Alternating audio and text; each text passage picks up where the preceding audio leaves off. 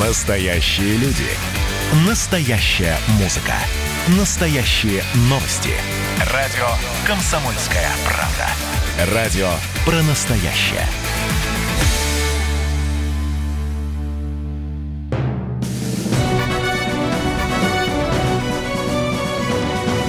Клуб знаменитых путешественников. Совместный проект Русского географического общества и радио «Комсомольская правда». Здравствуйте, уважаемые радиослушатели. В эфире программа «Клуб знаменитых путешественников». У микрофона постоянно ведущий Евгений Сазонов. А в гостях у меня сегодня Виталий Лазо, профессиональный альпинист, обладатель титула «Снежный барс», автор проекта «Фрирайд в зоне смерти». Справка. Виталий Иванович Лазо родился 24 мая 1973 года в Петропавловск-Камчатском. Российский альпинист-высотник, ски-альпинист, фрирайдер, высотный экстрим-оператор, создатель уникальных фильмов, первовосходитель горы Ломоносова в Антарктиде, организатор и руководитель более 30 экспедиций на высоты, превышающие 7 тысяч метров, автор и руководитель экстремального международного проекта «Фрирайд в зоне смерти». Здравствуйте, Виталий. Здравствуйте, Евгений. И Здравствуйте, товарищи радиослушатели. Но прежде чем мы поговорим о его путешествиях и приключениях, наша традиционная рубрика «Новости РГО». Клуб знаменитых путешественников. На Белом море стартовала совместная экспедиция Северного флота и РГО. Подводные исследователи изучают корабли, затонувшие более ста лет назад.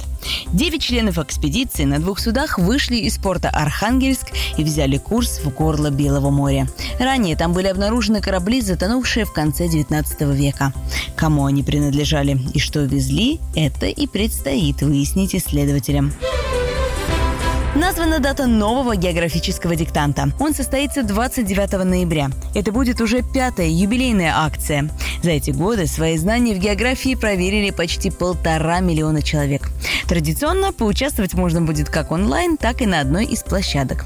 Площадки диктанта традиционно организуют в школах, вузах, библиотеках, музеях, заповедниках и многих других местах. Среди самых необычных пунктов проведения диктанта в разные годы – корабль-музей крейсер «Аврора», Центр управления полетами, нефтедобывающие платформы в Каспийском море.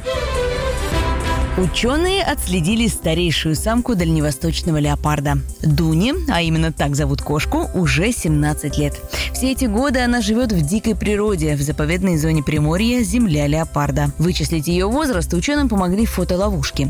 По архивным записям оказалось, что Дуня впервые попала в объективы еще в 2003 году. Главная ценность для науки в том, что Дуня стала четвертым леопардом, чей возраст превышает предполагаемый возраст подвида. Ученые думали, что эти кошки живут всего лишь по 12 лет. Клуб знаменитых путешественников. Виталий, а, я хочу сегодня поговорить о вашем действительно удивительном проекте. Это фильм, это акция «Фрирайд в зоне смерти». Вот, а, расскажите мне, пожалуйста, я, я когда посмотрел вот серию ваших фильмов, я был, честно говоря, поражен, потому что, а, вы шли на восьмитысячнике без кислорода, вы шли на восьмитысячнике без э, поддержки, без шерпов, и вы еще тащили с собой горные лыжи, кроме всего прочего. Вот скажите, как родилась эта идея и насколько все это сложно? Да, Евгений, еще вы забыли один очень важный момент. Мы при этом еще вели съемку. Да, да. Почему? Вот как, как, как оператор я вас прекрасно понимаю, это вообще сродни подвигу. Так, еще, еще фильмы делали, на да? На самом деле, да, снимать на этих высотах а, именно вот самое сложное, поверьте, это заставить себя, когда ты чертовски устал, когда у тебя голова не работает, когда, но вот все против, но тебе надо все равно остановиться, достать камеру и отработать. И причем это на самом деле командная работа. Почему? А, я раскрою маленький секрет, почему мы умеем и можем делать такие фильмы. Потому что мы работаем спортивной командой, и мы все нацелены на то, чтобы отработать, выполнить эту работу, сделать, э, снять такие кадры. И в чем здесь вся сложность? иногда приходится делать несколько дублей. И вот вы представьте, на 8 тысяч, на 8100 у меня партнер, друг мой, Антон, он в полном снаряжении, с рюкзаком, который весит там за 20 килограмм, проходит, э, ну, там, выход на какой-то участок, я его снимаю и понимаю, что мне надо сделать еще дубль. Я говорю, Антон, Антон, еще раз, да? Да. И он, скрипя зубы, уходит вниз. Так вот, один раз на 7500 мы делали 5 дублей. Ой-ой-ой. На то, что в фильме появляется буквально там 3 секунды, у нас уходило полтора часа на это, потому что это сборка оборудования. Мы тогда еще краном снимали, операторским затаскивали туда. Ну, это он облегченный, понятное дело, но все равно, на самом деле, вот съемка э, камеры, ну, вообще видео операторской работы на такой высоте, это, это крайне-крайне сложно. Ну, я, вот. вас, э, я вас отчасти к счастью или к несчастью понимаю, но правда только отчасти, потому что я снимал э, фильм, э, когда наша команда шла на полюс на лыжах, и я, я тоже гонял бедных уставших людей. Говорит, ребята, а ну-ка еще разочек через вот эти торосы давайте-ка мы перейдем. И, собственно, самая главная проблема то, что когда все сидят на привале и пьют там чай, кушают конфеты, да, переводят дух, ты бегаешь с этой камерой как оглашенный. Так что я прекрасно вас понимаю, сочувствую и э, восхищаюсь потому что, конечно, горная работа – это не то, что на ровном льду побегать. А, Виталий, объясните вот радиослушателям, а, ведь выражение а, «зона смерти» – это же не просто какое-то фантастическое выражение, это альпинистский термин. Вот что он означает? Ну, вообще принято считать, что 8 тысяч метров – это э, та самая высота, с которой начинается зона смерти. Конечно, это условно. То есть есть горы, где ну, можно сказать так, что вот, допустим, пик Победы, один из северных, из самых суровых семитысячников планеты, самый сложный, который, кстати, входит а, вот в, в звание а, «Снежный барс». Там необходимо пять семитысячников покорить, и вот один из них – пик Победы. Очень сложный, с таким, э, с характером гора. Так вот, там зона смерти, ну, я бы сказал, начинается с 7 тысяч метров. Вообще, что это такое? Это такая зона, это такое место, а, где вы, выходя на маршрут, работая на нем, должны рассчитывать исключительно на себя. Вы не можете быть обузой для товарища, для своего друга, партнера, потому что если вдруг что-то случается – то вы подставляете его. Если вы находитесь на грани жизни и смерти, и вам начинает оказывать помощь ваш друг, он может остаться там или с, вместе с вами, или вместо вас. Имеется в виду навсегда. Это зона, в которой ну, отсутствуют, ну, вот есть даже выражение такое, отсутствуют нормы морали. То есть, э, когда нельзя в большинстве случаев осуждать людей, если они вполне возможно даже бросят э, ну, умирающего человека и не будут его спасать. Потому это, что это, это вот история, история, я прошу прощения, это история, когда про Эверест, да, когда группа идет на восхождение или там вниз, а рядом э, лежат в палатке обессилевшие альпинисты, говорят, э, тянут руки а, и разводят руками проходящие мимо и проходят, да? Это правда получается? Это не легенда? Это правда, это правда. Такое возможно. Но ведь, понимаете, если взять, принять вот к обсуждению ситуацию, которая там на Эвересте происходит, это не совсем показательно, потому что это коммерческая гора. Там а, в основном коммерческие экспедиции идут, люди платят огромные деньги. И уплатив там 50-70 тысяч долларов, человек рассчитывает, что да, я заплатил, значит, я обязан стоять на вершине. Точнее, компания, которая все организует, она должна сделать все, чтобы я там стоял наверху. И здесь, если станет вопрос там кому-то помочь, но, извините, компания, туроператор, но вы этим и занимаетесь, а я за свои деньги хочу стоять наверху. Вот, поэтому, э, ну, с одной стороны, он прав, потому что те риски, которые возникают вследствие неправильных действий а недобросовестных альпинистов – это не его проблема. Ведь, понимаете, большинство коммерческих альпинистов – это, ну, по большому счету, туристы. То есть люди, которые к альпинизму, ну, именно к такому к спортивному отношения не имеют. Ну, то есть им нужна галочка, а... да, что я, я побывал на вершине Эвереста, вот фото, да, типа я крутой, э, вычеркиваю, да, а и дальше, возможно, даже альпинизмом заниматься не будет. Совершенно так. Какая-то часть именно за этим идет, просто ради галочки. Ну, там, свое самолюбие потешить. Это неплохо, это, это нормально, это хорошо. И в спорте это есть. Но подавляющее большинство в коммерческих восхождениях это люди, которые к спортивному альпинизму никакого отношения не имеют. И э, они сами себе э, не, не, просто не могут обеспечить безопасность. Они обращаются к специалистам, они обращаются к гидам, к серьезным компаниям, которые им обеспечивают эту безопасность. И это нормально. Это совершенно нормально. То есть у людей, которые, да, у которых есть деньги, но они вот хотят сходить, все правильно, проводники, гиды – Э, им эту мечту реализуют, помогают им реализовать. Виталий, мы ненадолго прервемся. Э, напоминаю, что в гостях у нас Виталий Лазо, профессиональный альпинист, обладатель титула «Снежный барс», автор проекта «Феррирайд в зоне смерти». У микрофона постоянно ведущий Евгений Сазонов. Через несколько минут мы вернемся и еще поговорим об очень интересных вещах и об очень интересных высотах.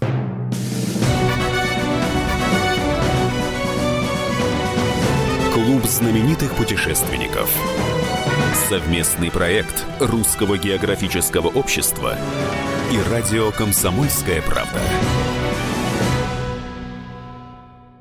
Ну что вы за люди такие? Как вам не стыдно?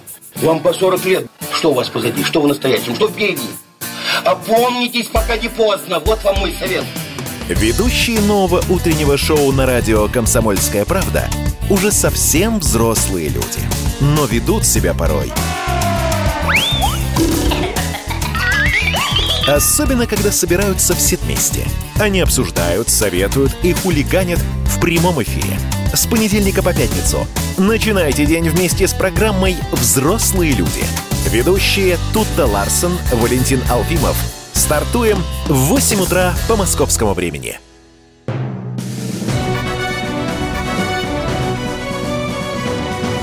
Клуб знаменитых путешественников – Совместный проект Русского географического общества и радио «Комсомольская правда».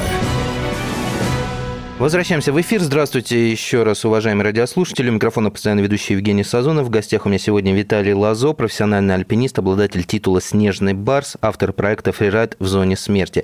Вот мы остановились на объяснении нашим радиослушателям, что такое зона смерти. Это не просто какое-то там красивое слово, да, а это на самом деле, ну, термин, да. А, Виталий, а как вот человек понимает, что он дошел до зоны смерти? Становится трудно дышать, хочется кислорода где-нибудь глотнуть? Или какая-то граница видна? Не совсем так. Дело в том, что трудно дышать и на Эльбрусе, далеко еще до зоны смерти, то есть 5600, но при слабой подготовке и вообще обычно среднему человеку при подъеме на эту гору, конечно, непросто, тяжело. Но это не означает, что ты попадаешь в зону смерти.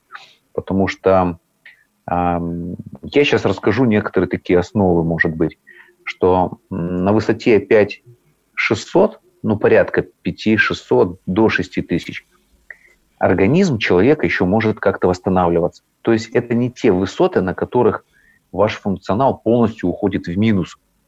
А вот уже на высотах свыше 6000, какие бы условия вы себе не создали, ну или вам кто-то не создал, там рестораны, спа, массажи, но мы кислород Э, не берем сюда во внимание. Так вот, а при этом ваш организм постоянно будет чувствовать себя хуже, хуже, хуже и хуже. Он на таких высотах не восстанавливается. И вот долгое пребывание в конечном итоге, конечно, приводит ну, к неприятным последствиям. Так вот, если мы берем высоту еще выше, вот порядка там 8 тысяч, за 8 тысяч, это высоты, на которых, но по большому счету ничто не живет. А, ведь вы только вздумайтесь, если обычного человека, да, даже спортсмена, да меня даже, взять и на вертолете с уровня моря без акклиматизации, вертолетом вывести на 6 тысяч, человек потеряет сознание. Сразу же, просто отключится. Вот, поэтому, конечно, здесь и акклиматизация нужна, нужно подготавливать свой организм, врабатываться, а, ну, адаптировать организм а, к работе на таких условиях, где кислорода очень мало. На 8 тысячах его порядка ну, можно так сказать, в три раза меньше, чем вот здесь на уровне моря. Эта среда, э, ну, такая вражеская для организма. Виталий, Там нельзя а, долго а, находиться. Как, как вы выживаете в этой среде без кислорода? Это же вообще э, для меня вот это загадка. Для меня загадка вообще вот есть несколько людей там по пальцам их пересчитать, да, которые там на, на те же восьмитысячники ходят без кислорода, но это какие-то сверхлюди. А вы вообще э, все вершины пытаетесь без, ну, без кислорода покоряете? А, есть какие-то секреты, я не знаю, специальные методики, тренировка, или это особенности организма вашего?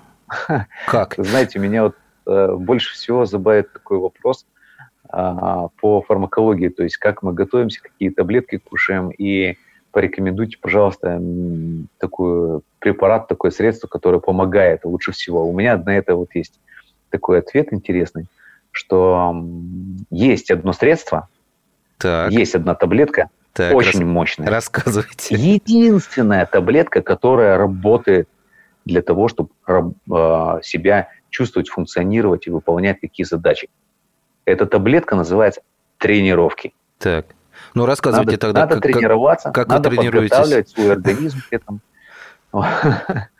Так вот, да, на самом деле этот процесс, ну, если вот э, про себя лично, тоже это вот из разряда моих таких, знаете, любимых вопросов, когда меня спрашивают, сколько вы готовились там, ну, даже в последней экспедиции на Ангапарбат в девятнадцатом году. Сколько а, а времени а, а, а я знаю, а я знаю, что обычно отвечают альпинисты и специалисты в таких случаях. Они отвечают ну обычно так: всю жизнь. Я готовился всю жизнь. Угадал? Нет? Ну вот у меня подготовка была, да, 32 года. Да, пусть не всю жизнь, но да, 30 с чем-то лет. 30 с чем-то но лет. на самом деле, если, вот, допустим, откатить назад, э, там, даже если 10 лет назад взять, да, мое состояние, то есть физическое состояние было на пике формы, я прекрасно себя чувствовал, но этого недостаточно. Для того, чтобы делать такие вещи, ходить в большие горы, обладать только физической формой хорошей, этого мало. Ведь альпинизм, вот, вот это такая деятельность, хоть он и в советское время спортом считался, и сейчас тоже есть спортивный альпинизм, но я все-таки его воспринимаю как деятельность. А, больше склоняюсь к трактованию, как это за рубежом а, трактуют эту деятельность, а не спорт. Так вот, для того, чтобы этой деятельностью заниматься, а, надо многими навыками обладать. Вот. И надо уметь все-таки, простите, головой работать при этом.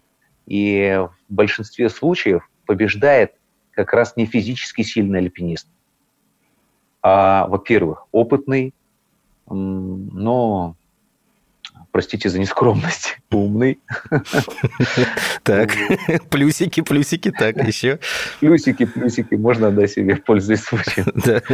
Вот, но ну, серьезно, надо, это такой многогранная деятельность такая, и которая позволяет тебе добиться успеха при таком комплексном подходе. И ну, здесь один из ключевых моментов – это, конечно, опыт. Ага. Потому что одной физической формы этого далеко недостаточно. Виталий, ну Очень по, много по, пока не ушли, ситуаций... прости, пока не ушли мы далеко, вот, а, но чтобы закончить э, тему фи физики, так сказать, да, но все равно в течение года, э, в моменты, пока э, там вы не в горах, все равно вы себя поддерживаете какими-то упражнениями. То есть это, вероятно, либо бег, либо там посещение спортзала, либо гантели дома. Вот просто чтобы тему перейти на духовную тему, да, тему физики закрыть. Все-таки да, да. как вы себя поддерживаете? Вот какие методики? Вот что может у вас перенять простой просто. человек? Да? да, здесь все просто. На самом деле э, нужны аэробные нагрузки очень продолжительные. И здесь, в самом тренировочном процессе, цели в тренировках, они не прописываются расстояниями. Здесь все самое основное критерий – это продолжительность работы. И это бег, это бег в гору. Mm-hmm. На э, равнине это может быть и велосипед, ну, просто бег ну, там в лесу, в парке, по пересеченной местности лучше всего. Но именно продолжительная тренировка должна быть. Ну, что это такое? Это продолжительное? Это 2 часа, это 3 часа, это 4 часа. То есть вот продолжительность такая. А в среднем пульсе, в пульсе ну, такой граничной аэробной с анаэробной, то есть, ну, примерно это 130 ударов в минуту. Вот в таком режиме надо давать нагрузку, это может быть, ну, в, идеале, конечно, это подъем в гору, бег в гору. Вот у меня тренировочный процесс, но в такой, в активной фазе, он включает 6 тренировок в неделю, один день отдыха. За эту неделю проходит три тренировки продолжительные, они длятся от 3 до 4 часов, и остальные дни, еще три дня, это разгрузочные тренировки. Разгрузочная тренировка – один час. Тоже бега, либо уже не бег, а просто трусцой, либо потихонечку э, поднимаешься в гору и выдерживаешь пульс порядка 110 ударов.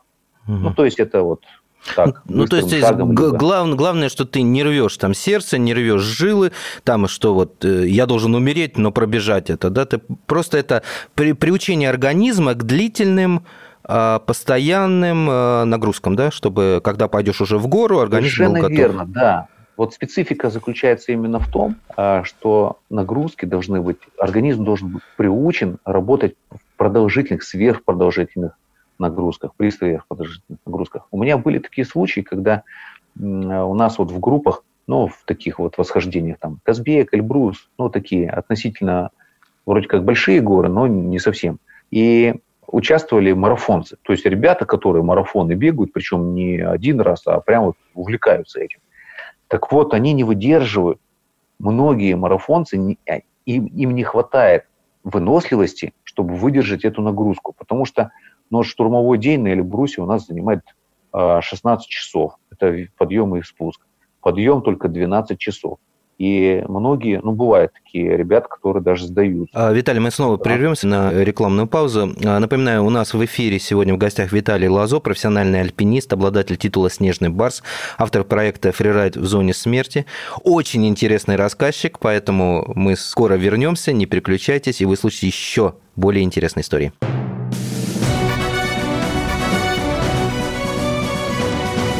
Клуб знаменитых путешественников – Совместный проект Русского географического общества и радио «Комсомольская правда».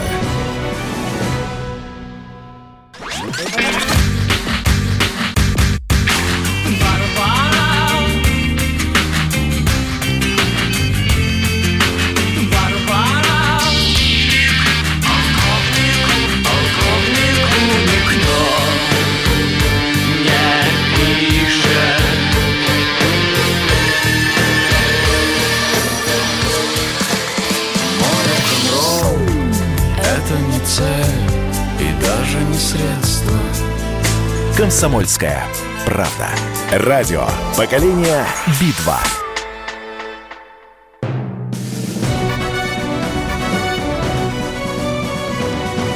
Клуб знаменитых путешественников.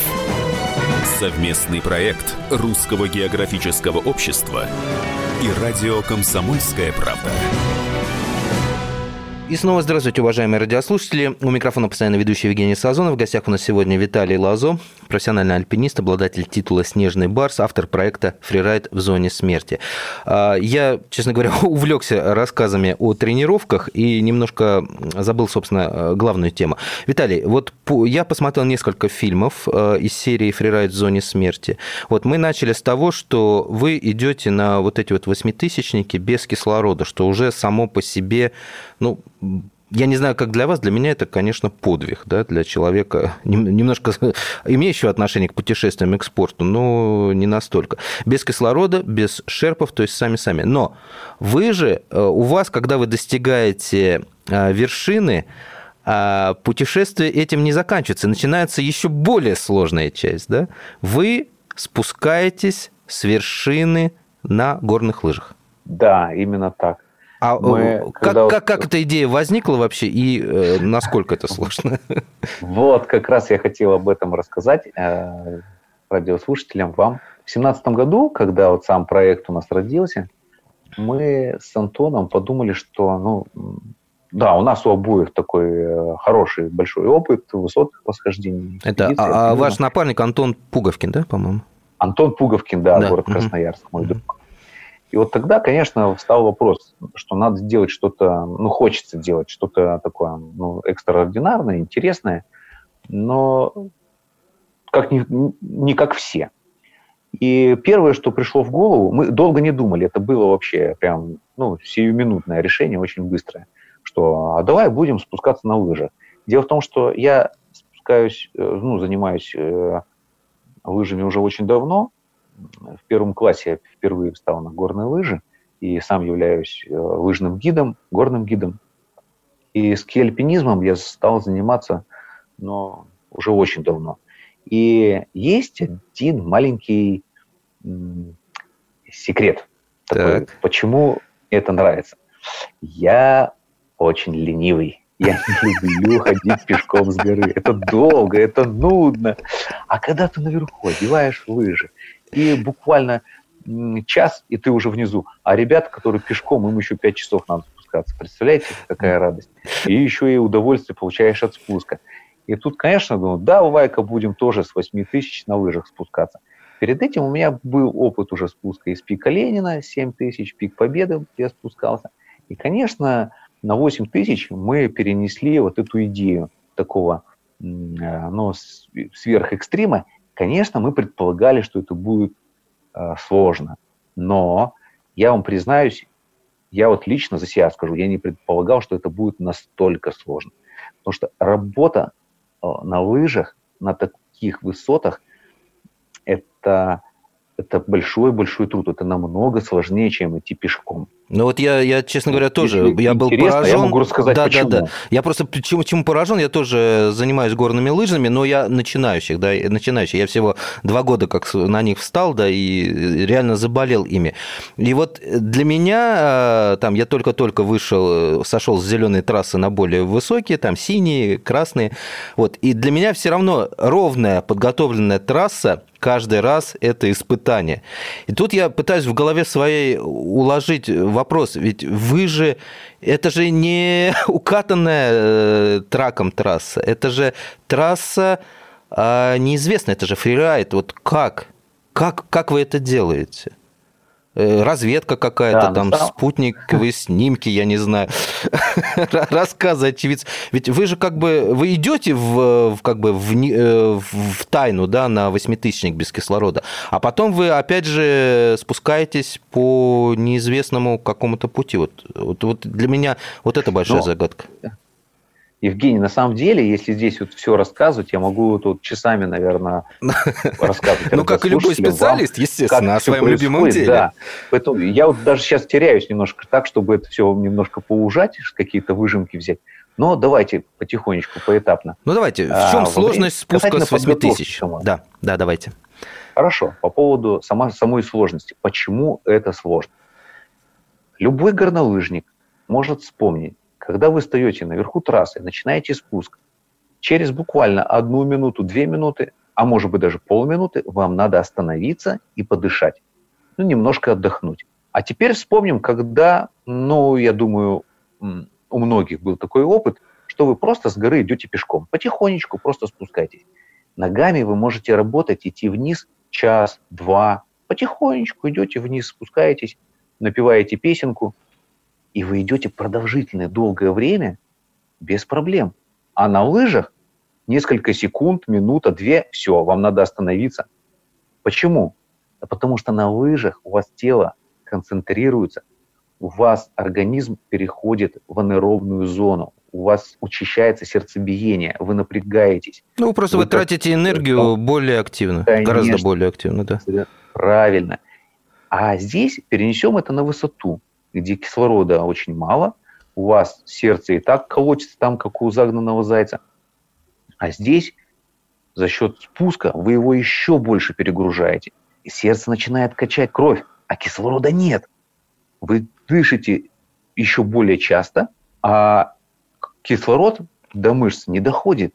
Поэтому, сделав буквально один проезд 50 метров, вы чувствуете, что теряете сознание но это вот факт, как, как он есть. Вы проезжаете некоторое расстояние, все, вам надо остановиться, подышать. А, были ситуации такие, когда вот я чувствую, что все, я уплываю, приходится нагибать голову вниз коленом, чтобы немножко кровоснабжение улучшить э, головного мозга. Так стоишь некоторое время, может минуту, две, э, несколько так э, возвращаешься в этот мир, вот, отдышался, поехал дальше, еще там 50-70 метров. Вот, и, конечно, сам рельеф на таких высотах, вообще в больших горах, он очень разнообразен. И вот когда ну, вот многие тоже спрашивают, о, там, наверное, очень хороший снег, пухляк, там вы там катаетесь. То есть сомневаюсь. Ой, сомневаюсь. Да, там снег выдутый, там и, э, и заструги, и лед, э, что угодно. И голая земля, здесь, наверное, вот встречается есть... очень часто, вот эти пиковые. Ну, камни мы объезжаем. Ну, вот, если успеваем. А, конечно. Так. Да, вот э, я вот как-то, ну, со, со своим опытом катания я получаю удовольствие катание не обязательно по пухляку, а по любому снегу. То есть даже лед, если будет жесткий снег, мне все равно это интересно. И поэтому мне это не противно, мне это нравится. Но это дается большим-большим трудом. Это быстрее, чем пешком, но это более энергозатратно и по скорости, ну, совсем не намного быстрее, чем пешком. Вот. Но это вот на таких высотах. Уже опускаясь где-то ниже 7 тысяч, там 6500, э, там все как-то довольно резко становится намного лучше в плане каталки. То есть там уже и скорости увеличиваются, уже и прокаты более такие длинные, ну, вот, получается сделать. Ну, вот. А на больших вот этих предельных высотах, зона смерти, там, конечно, все делается прямо вот на пределе, на пределе. И еще один такой момент, что из-за гипоксии высокой, плюс уже там ты находишься в таком возможденном состоянии, отработал уже очень много на горе, почему-то я вот поначалу, я даже понять не мог, меня это бесило. Ты не можешь контролировать снаряд, лыжи свои. Ты вроде как пытаешься сделать поворот, а, а ноги как-то не работают. И вот э, я помню на монослу, первый опыт у меня, когда вот с вершины восьмитысячника я спускался, я пытаюсь сделать поворот, а лыжи не поворачивают. Хотя, ну, я, ну, поверьте, неплохо катаюсь на лыжах, а здесь я еду и не понимаю, как будто я не умею ездить. Вот это, конечно, меня выбивало из колеи и нервировало. Вот. Но понятно все, что это следствие вот такой гипоксии глубокой. То есть вот, ну, головной мозг немножко начинает э, притормаживать. Тупить. Вот. И там же, да, там же были ситуации, там и галлюцинации там э, посещали вот, меня. Но это отдельная история. Да, ну хорошо. А, а об этом и о многом другом мы поговорим после еще одного небольшого перерыва. Напоминаю, в гостях у нас сегодня Виталий Лазо, профессиональный альпинист, обладатель титула «Снежный барс», автор проекта «Фрирайд в зоне смерти» и прекрасный рассказчик. А поэтому мы вернемся через несколько минут. Дождите нас и не переключайтесь.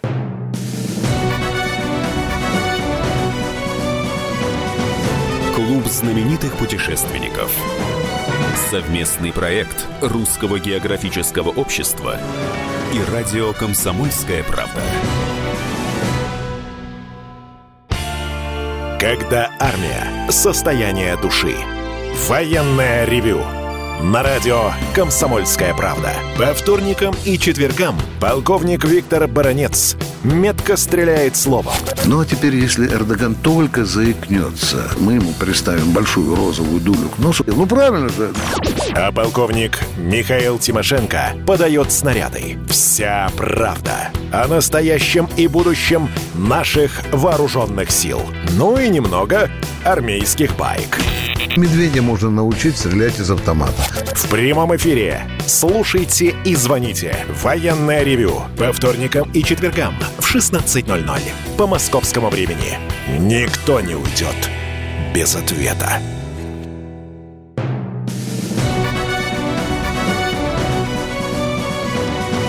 Клуб знаменитых путешественников. Совместный проект Русского географического общества и радио «Комсомольская правда». И снова здравствуйте, уважаемые радиослушатели. Микрофон постоянно ведущий Евгений Сазонов. В гостях у меня Виталий Лазо, профессиональный альпинист, обладатель титула «Снежный барс», автор проекта «Фрирайд в зоне смерти» и прекрасный рассказчик. И э, Виталий, у меня тогда такой вопрос духовный, что ли. Вот вы идете на восьмитысячник без кислорода и без шерпов, да, вы тащите все на себе э, без всяких допингов. Вы потом с этих восьмитысячников спускаетесь по трассе, э, неподготовленной, самой сложной, может быть, в мире, на лыжах. Я понимаю, что ну, там, первый восьмитысячник – это сделать то, что никто ничего не делал. Второй, третий. В такой вопрос – который, наверное, вы тоже назовете своим любимым, который задают всем, а, цель, цель всего этого. Да. Знаете, вот Какого вопрос, черта вас понесло на эти галеры? Да, да, да. да. Так. Вопрос «зачем?» я задавал себе сам. Вы вот не поверите, я считаю, что каждый альпинист, большая часть альпинистов и профессионалов, они не могут ответить на этот вопрос. Зачем? Почему люди идут в горы? Сложно на самом деле найти однозначный какой-то односложный ответ. Я немножко так вот э, позволю себе пофилософствовать, поговорить, рассказать о нашем проекте, почему он возник, мы уже выяснили, а каковы были первоначальные цели и задачи на момент становления, рождения проекта и какие они сейчас, я вот сейчас попробую рассказать. Дело в том, что спорт, по большому счету, я думаю, Евгений, вы согласитесь, в большинстве случаев это, это эгоизм. По крайней мере, я не навязываю свое мнение, мне так кажется. В этой части большинство спортсменов, и я в том числе вот на, и на заре своей карьеры, делал все это ну, исключительно для себя. Просто вот, ну, да, хочется, да, есть, закусила, надо сделать. Это все не ну, во имя каких-то там высших целей делалось. И вот буквально некоторое время назад может быть, год назад, я начал обращать внимание на то, что наш зритель, наши, ну, это ребята, девушки, кто наблюдает за нашим проектом, кто смотрит наши фильмы, даже люди незнакомые, а просто вот посмотрел картину и пишут нам отзывы, пишут пись, письма, лично мне пишут письма о том, что наши картины, наши фильмы, они а, мотивируют, и они, во-первых, возбуждают интерес к аутдор, к горам, какой-то активности. Люди начинают ну, немножко иначе на себя смотреть, а, может быть, брать как где-то пример, мотивироваться этим примером, заряжаться этой какой-то энергией. И вот недавно я читал последний вот отзыв, что большое спасибо, только вот благодаря вашим фильмам мы решили пойти и в конечном итоге сходили на Килиманджаро. Ну вот это там один из примеров. А так ну, часто об этом пишут, что благодаря нашим фильмам люди как-то начинают двигаться, ставят себе какие-то цели. И вот здесь у меня, как, это, как раз это было вот год назад, какой-то щелчок такой произошел. Я по-другому стал смотреть, ну мы с Антоном по-другому стали смотреть вообще на проект. А мы увидели, что он оказывает влияние на людей, такое хорошее влияние. И, и сегодня мне очень интересно делать это, снимать фильмы, делать какие-то рекорды, какие-то ну, достижения спортивные, фиксировать это. И не просто это вот в баночку там складывать и хранить эти секреты и достижения, а именно выносить это на, на людям, доносить, показывать э, ну, вот в виде кинематографа, в виде кинокартин. Ну, то есть, фигурально, фигурально выражаясь, вы заставляете людей, ну, извините, может быть, грубовато, оторвать попу от дивана. А так и есть. Это реально так и есть. Виталий, у нас осталось несколько минут. Я хотел бы такой, знаете, своеобразный блиц сделать.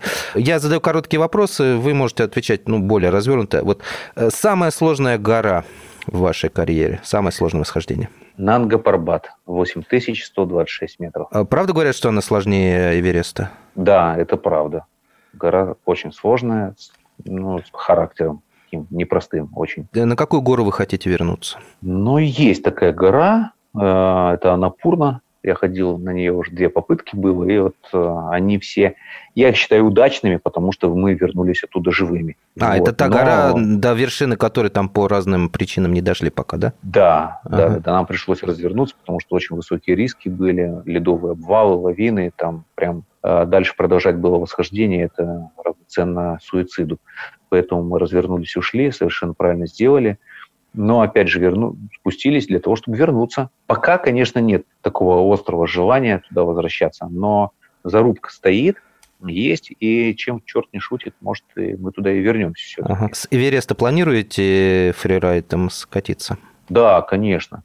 Но вот если говорить про Эверест, то планы такие, они выходящие за, опять же, за какие-то ну, нормальные идеи, если так можно выразиться. То есть э, там есть варианты спусков, где уже катались, и Камерландер спускался, еще там э, ряд э, лыжников вот, совершали спуски по колуару Нортона, там еще. У меня есть там особый план, а, и это будет, ну, такой серьезная заявка на, ну, если так можно выразиться, на мировой рекорд. Ух ты. Ну, пока рано об этом говорить, да. Я думаю, к Эвересту мы подойдем, может быть, через три, через пять лет. Вот, Виталий, ну вот еще... когда подойдете, вы не забудьте, пожалуйста, про программу «Клуб знаменитых путешественников», которая желает очень подробно все это осветить. Виталий, огромное спасибо за безумно интересный рассказ о вашем прекрасном, удивительном деле. Напоминаю, что в гостях у нас был Виталий Лазо, профессиональный альпинист, обладатель титула «Снежный барс», автор проекта «Фрирайд в зоне смерти». Я всем очень советую посмотреть серию этих фильмов. Они доступны в Ютубе. Просто набирайте «Фрирайд в зоне смерти» и смотрите подряд. Смотрите, а, наслаждаетесь, удивляетесь, поражаетесь и понимаете, что нужно что-то изменить в своей жизни в лучшую сторону, покорить гору, скатиться на лыжах, сделать какое-то доброе дело. Ну, по крайней мере, у меня, когда я смотрел эти фильмы, именно такое ощущение было, и я это делаю. Пусть все горы, да, Евгений, куда вы хотите, будут вам. открыты. Я бы хотел, вот, э, дорогие радиослушатели, Евгений, я бы вам хотел пожелать во-первых, здоровья крепкого. Будьте, пожалуйста, активными. А, думайте о себе лучше, чем вы думаете сейчас. Вы, вы достойны большего, и вы можете, вы способны на больше. Ходите в горы, потому что горы на самом деле это не просто ландшафтное образование. Это среда, это пространство, которое позволяет сделать очень мощный апгрейд вам и в физическом, и в психоэмоциональном плане. Поэтому ходите в горы, наслаждайтесь природой и улучшайте себя. Спасибо. Мне, честно сказать, нечего добавить. Э, напоминаю, что в гостях был Виталий Лазо, профессиональный альпинист, автор проекта «Фрирайд в зоне смерти». У микрофона был постоянно ведущий Евгений Сазонов. Путешествуйте, испытывайте себя, думайте о себе лучше, чем сейчас, и изучайте географию, царицу наук. Всего доброго.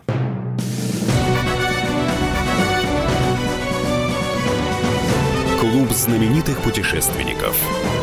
Совместный проект Русского географического общества и радио «Комсомольская правда».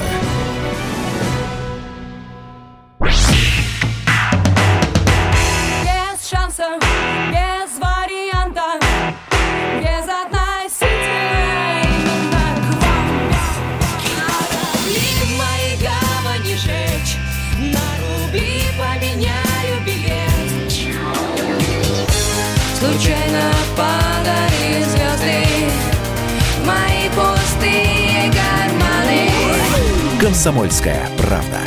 Радио «Поколение Земфиры».